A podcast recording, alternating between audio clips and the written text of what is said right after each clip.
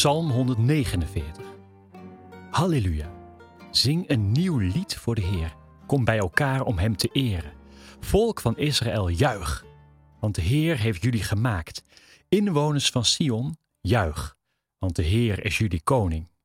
Zing voor de Heer en dans, sla op de trommel en speel op de harp, want de Heer is goed voor zijn volk. Hij laat zijn dienaren overwinnen. Juich, trouwe dienaren van de Heer.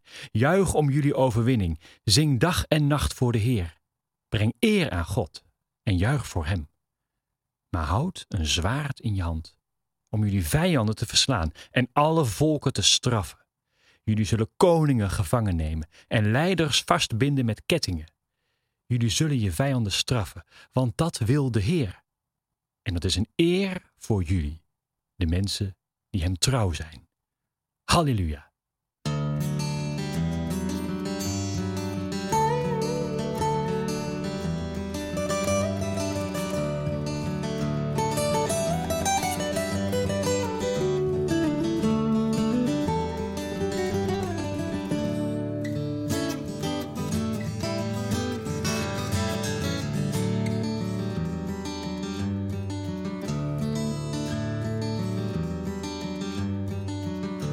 Toen hij klein was en vol dromen, dacht hij de tijd die is van mij. Hij hoefde zich nooit te haasten, want hij had alle tijd. Hij wandelde door het leven als een vogel zo vrij. En hij dacht, dit gaat nooit, nooit meer voorbij.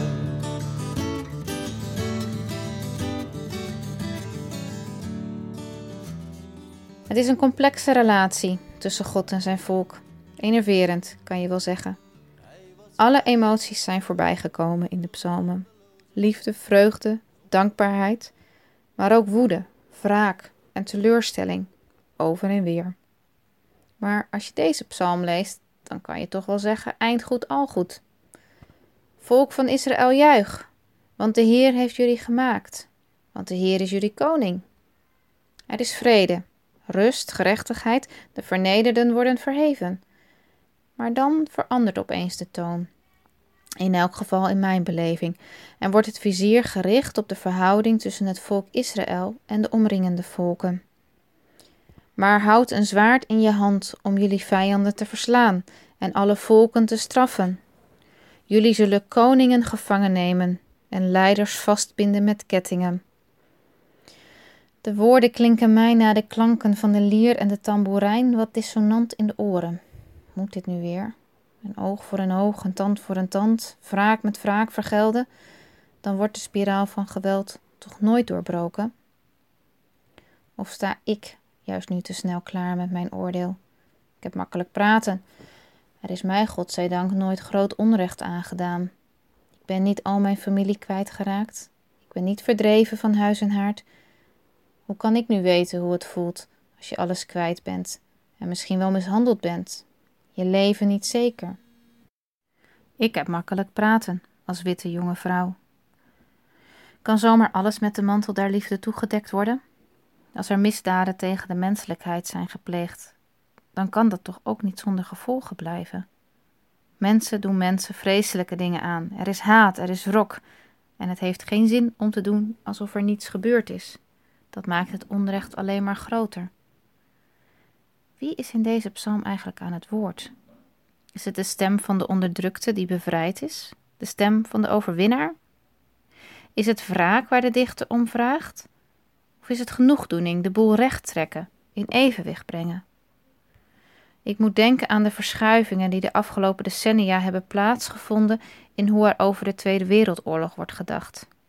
Waar eerder in zwart-wit termen werd gedacht, wie was goed en wie was fout, is er langzamerhand meer ruimte ontstaan voor de grijstinten, voor mensen die zowel dader als slachtoffer zijn. Het hangt ervan af of je midden in de strijd zit of dat je van een, af, een afstand ernaar kijkt. Van een afstand omdat het fysiek ver van je bed is, of van een afstand in de tijd omdat het steeds langer geleden is. Je perspectief verandert naarmate je dichterbij of verder afstaat. Het ene perspectief is niet beter dan het ander. Het is de kunst om de afstand te overbruggen. als het kan, de positie van de ander in te nemen en dan nog een keer te kijken. Vanuit welk perspectief kijk jij?